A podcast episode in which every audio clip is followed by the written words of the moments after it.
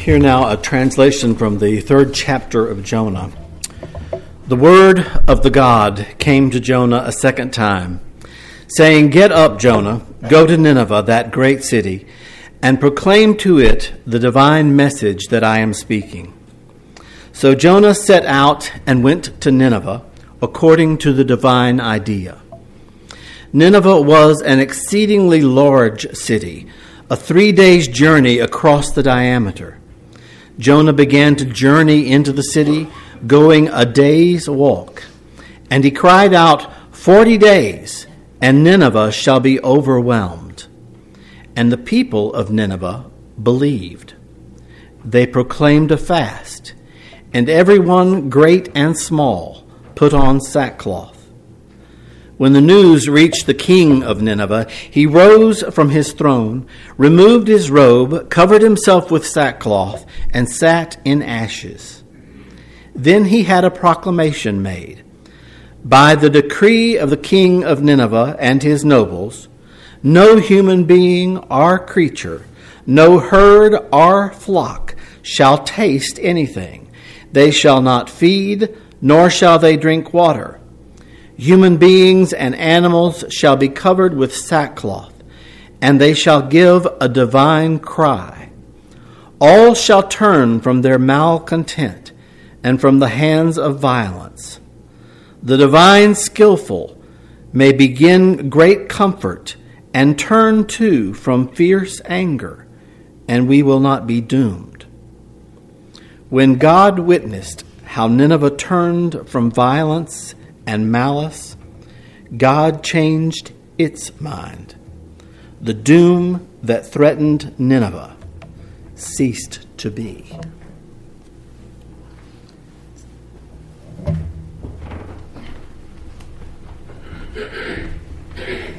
Good morning. I bring you greetings from Pullen Church, where when I told them what I was speaking about they did today, they said, Well, go in there and do what we do. Just don't do it too hard. it is a good congregation, and we invite you to join us as we march for justice on February 11th when we take to the streets with our sisters and brothers on Jones Street. And we invite you to join us as like minded Baptists at the end of April when we host the Alliance of Baptists, where William Barber and Naomi Tutu will be speaking and challenging us to be just people of faith in trying times. It's always lovely to be here in this congregation. And as I say to anyone, if you both like or dislike what I say, see my parents. They raised me this way. It's true. Speaking of which, the Sunday evenings of my childhood in the late 1970s were reserved for three items Campbell's tomato soup, grilled cheese sandwiches made by my dad in the family's cast iron skillet, and Battlestar Galactica. This science fiction series was a favorite in my home and featured Lorne Greene as a general leading refugees across the galaxy in search of a new world after the evisceration of their own planet. Known for cutting edge special effects, fast paced action, and over the top dialogue by actors in barely covering the bottom costumes, Battlestar Galactica occupied the 8 o'clock time slot on our television. Yet, my memory of the show is haunted by words foreign to the weekly plot. We interrupt this regularly scheduled program to bring you this special news report. The 70s were filled with newsworthy events deemed sufficiently important to interrupt the sojourning of galactic refugees. The state of emergency and evacuation of Love Canal, a city built on toxic waste. The collision of commercial jets over San Diego, where hundreds were instantly killed. And the impeding financial crash and bankruptcy of municipalities across the Midwest including Cleveland and Detroit. Despite the exciting futurism on our television, the contemporary reality was terrifying, and no event was as frightening to my preschool mind as the Camp David Accords. During the pilot episode of Battlestar Galactica on September 18, 1978, Camp David was the news event that interrupted the regularly scheduled program. As a child, my understanding of these historical talks between Egypt and Israel primarily focused on the conflict between these neighbors. Regularly, the television broadcasted images of militarized conflicts between the warring nations, including scenes of bombings, hijackings, and assassinations. These news reports were erroneously coupled with the biblical witness, where stories were told in which Egyptians were portrayed as ruthless slave owners, only worthy of their mass drownings at the hands of a vengeful, God, small g. This cacophony of ideas swirled to produce an abundant fear of the only possible outcome total annihilation for us all. Thankfully, my understanding of world events was trumped by the intelligence and diplomacy of Jimmy Carter. Yet, President Carter was not the only key figure involved in bringing peace to the conflicts of the Middle East. The surprising initiator of the peace was the Egyptian president, Anwar Sadat. The bolstering of militarized victories during the 1973 October War propelled Sadat's popularity, and without the intervention of the United Nations Security Council and the Danish Prime Minister, Egypt could have settled conflict in the Middle East with non diplomatic measures.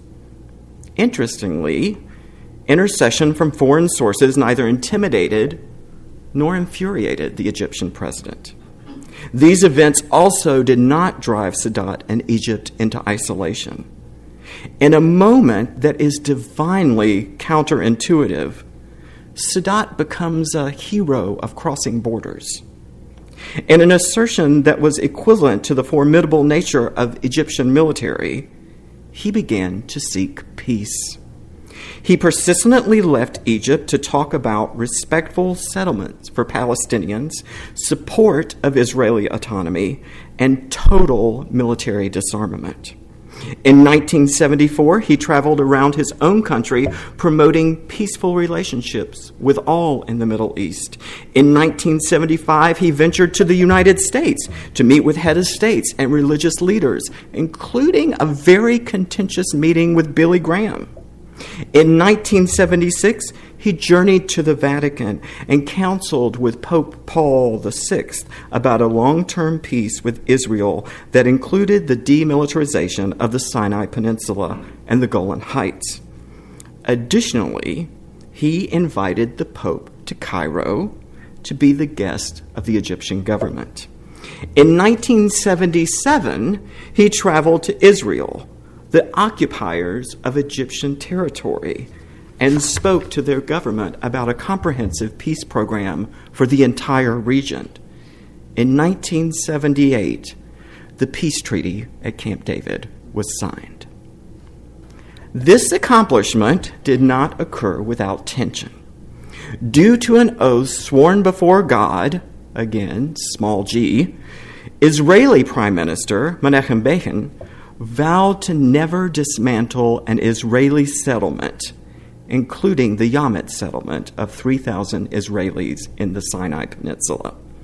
This fatal obstacle was almost the undoing of the Accords and Begin, and Begin defiantly packed to leave the talks. Armed with a photograph of Begin's and his grandchildren, Sadat urged Carter to sign the photograph. With love two, filling in the name of each individual grandchild. And then he prompted Carter to just, quote, try one more time.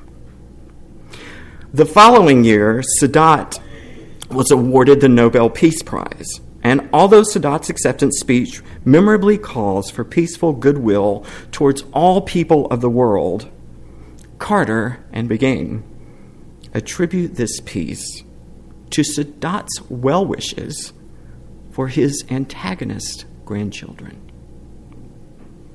one wishes Jonah would have had the divine Sadat initiative in his approach to Nineveh. Often fixated with a sea storm scenario, scenario where sailors capitulate Jonah to raging billows and the belly of some great beast, readers overlook the great complexity of human character and the ever becoming and ever moving presence of the divine. Sadly, this minor prophet gets relegated to very washed down versions of children's songs and stories. Isn't it miraculous that God delivered Jonah from the belly of a whale? We exclaim as we overlook the true wonder embedded in this story. God wants to proclaim an ever speaking divine idea to the people of Nineveh. Nineveh? Did we just read that correctly? The God of Israel wants the prophet to go to the capital city of its oppressors, the Assyrians? These Assyrians are not the ones chosen by Yahweh. They are foreign and unknown. They dismiss our provincial tongue of Hebrew for this trade dominating language of Akkadian. And they are ignorant of this true covenantal relationship in their worship of a female deity, Inanna.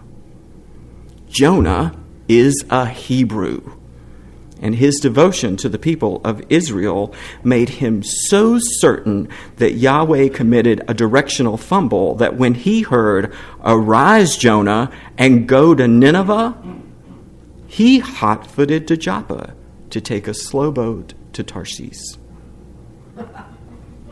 Jonah's persistence is prominent in the short four chapters filled with not only a heavily populated Gentile metropolis but with a multinational, multilingual crew of a ship onto which the prophet tries to escape. Jonah is so determined not to be involved with any of these non Jewish people that when a mighty storm arises, he buries himself in the depths of the boat and falls asleep. And upon the arrival of the crew, who are overwhelmingly religiously and morally sensitive, Jonah contrives a deadly failsafe idea, and one that would have worked had there not been some divine interaction with a great fish.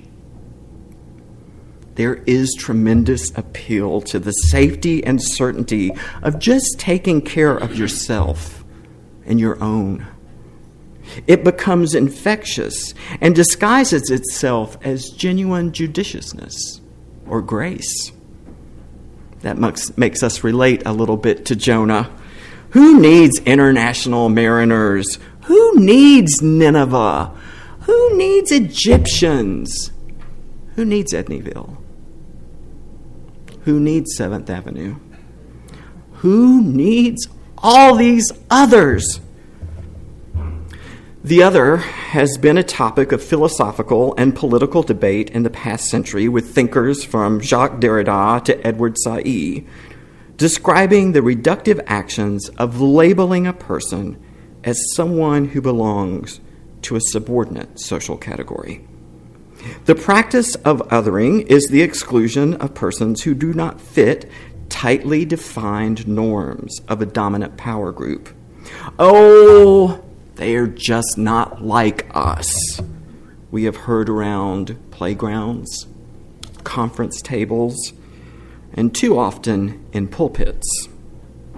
Said, in his classic Orientalism, identified the other as conceptually integral to the us versus them dichotomy that justifies colonialism, imperialism, and the superiority of one group over another the identity of differences becomes a savage verb of denial, exclusion, and violence.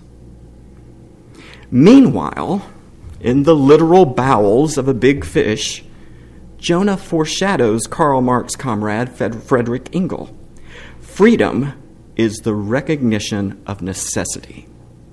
So the prophet decides to cooperate with the divine mandate and begins a one man crusade in Nineveh with the results so epic, Billy Graham would have broken the first commandment. That's the one about coveting, by the way. with only one third of the city diameter covered, the entire metropolis, from king to calf, rejects violence and malice while adopting a strict adherence to Mosaic laws. The divine love is moved about and within Nineveh, and the city peacefully flourishes. All is well in the land of Nineveh. All are well in the land of Nineveh. All are well, except Jonah, who is incensed God removed his singular prophetic motivation of damnation. At this moment, I imagine Jonah greatly resembles nothing so much as the southern plantation owner on the day Lincoln went to the Ford's Theater. What will I do now? Who are we without these others? John Dewey, that famed progenitor of modern education, proclaimed to know one item is to know its exact opposite. How would our identity be shaped if we did not know that which is diametrically opposed to our core moral? What would we be? Imagine what it would have meant to pick up the Times News and read that le- legislators in Raleigh had not only refused and rejected the Public Facilities Privacy and Security Act, HB 2, the law that discriminates against transgender women and men, but reinstated protection for those discriminated at work and ensured a fair living wage for all in the state and promoted gender equity and protection for all people. What if we had read our government decided to divest in the profit of gun manufacturers and refocus police departments on community building and not militarization. Suppose we read that Franklin Graham cast aside his disparaging comments about Muslims and began to understand different insights about the divinity through conversations with people of differing faiths. A true scandal would not be transgender and cisgender people communing or the sharing of ideas between people of different faiths. The real shock would be that our continual efforts against the opposition are obsolete and that our perception of the other as our enemy is no longer needed. While studying the Holocaust, I became fascinated with the top officer in charge of one of the death camps who was on trial for his involvement in the atrocities committed against Jewish people. His defense pivoted on three assertions. One, he had personally killed no one.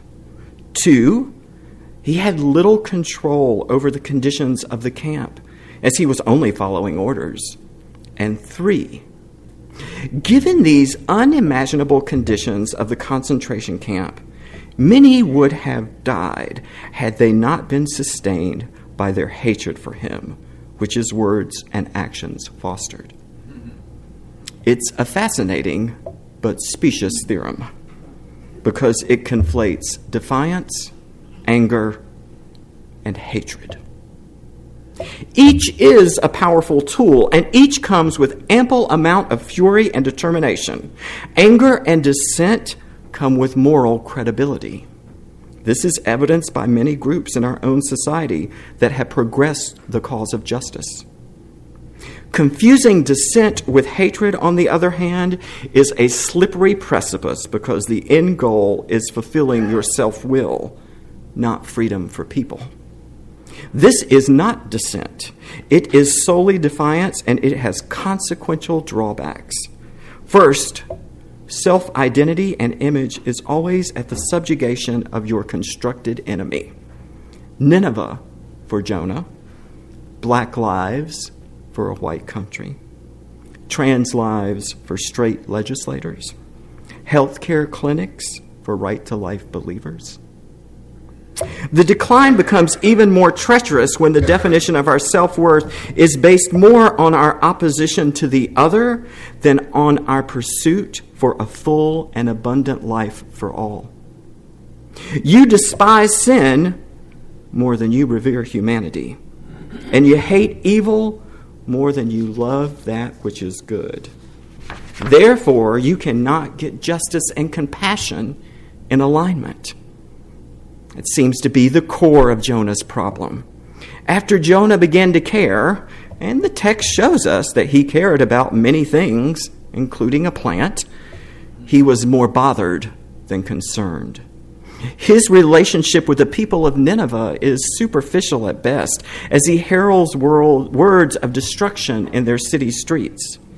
He never stops to keep covenant with an Assyrian. In the text, Jonah never speaks to a widow, an orphan, an elder, a noble person, one who is imprisoned, another who needs food, one who needs clothing, one that is the stranger. His focus is being the champion of a just cause. And Jonah does so at the expense of compassion. And the short text seems to warn that loving justice without practicing compassion is a solely unjust endeavor. We are all aware that our current social and political climate is a divine beckoning for congregations, faith communities, and individuals to be actively involved in the work of justice for our society. While the excitement of protest and dissent are attractive, I know, I've been at the North Carolina General Assembly a lot lately, it is worth remembering there is but one divine commitment freedom.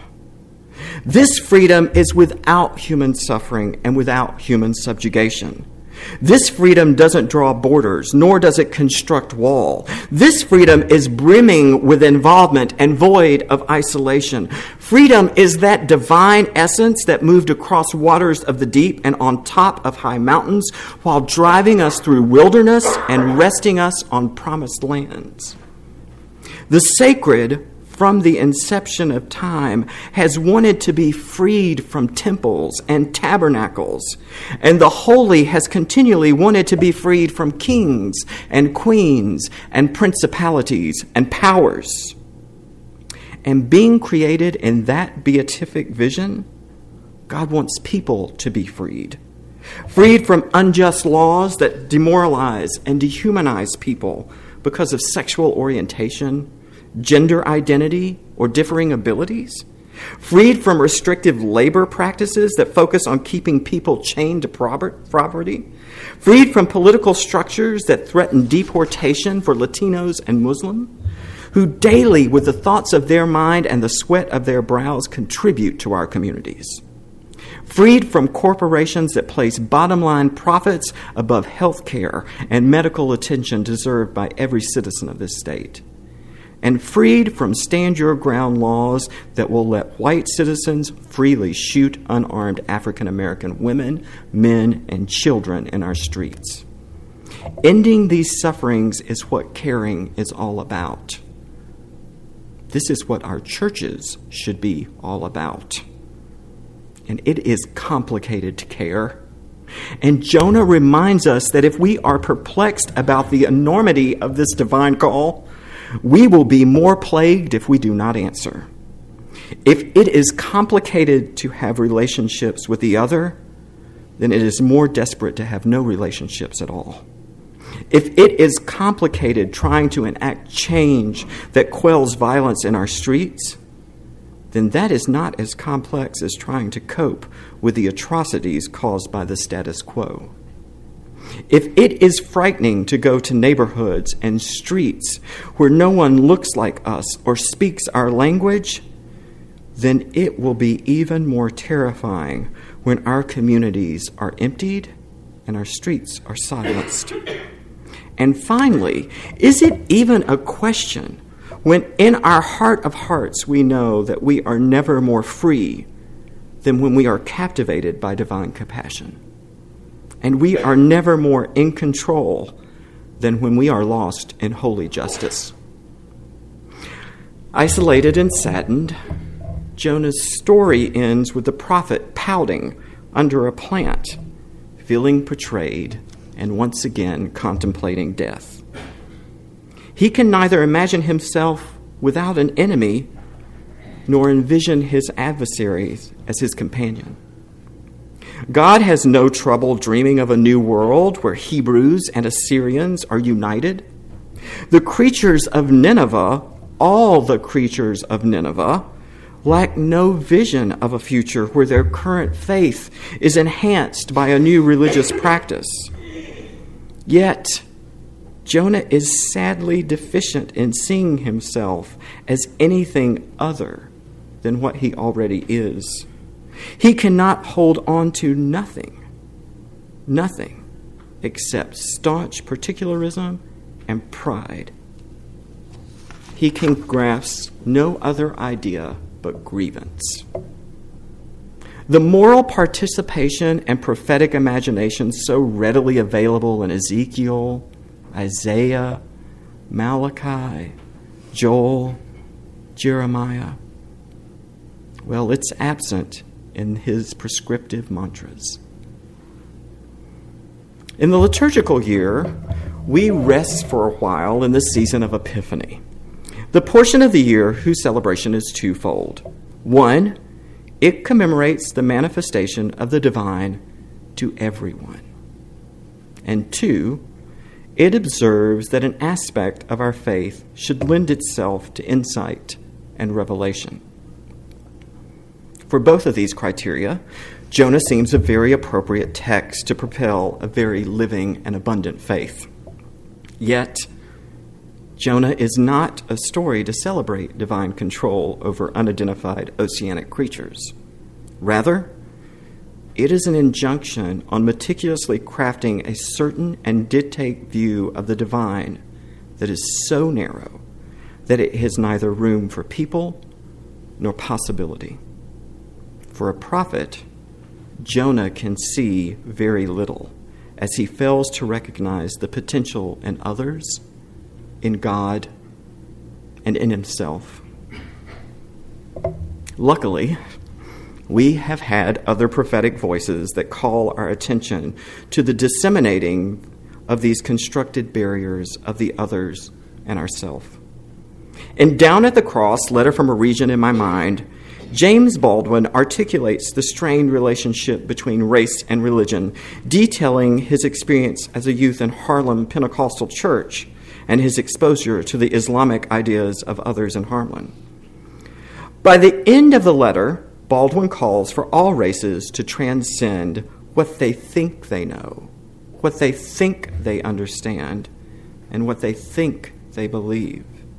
He writes If we, and now I mean the relatively conscious whites and the relatively conscious blacks who must, like lovers, insist on or create the consciousness of each other. Do not fault in this duty. Now, we may be able, handful that we are, to end this racial nightmare and achieve our country and change the history of this world. Baldwin suggests that society, as both place and ideal, is handicapped by narrowness of thinking and self definition. Only by expanding perception and experience can the United States and the people living there become fulfilled and honored in the way it can and perhaps could be.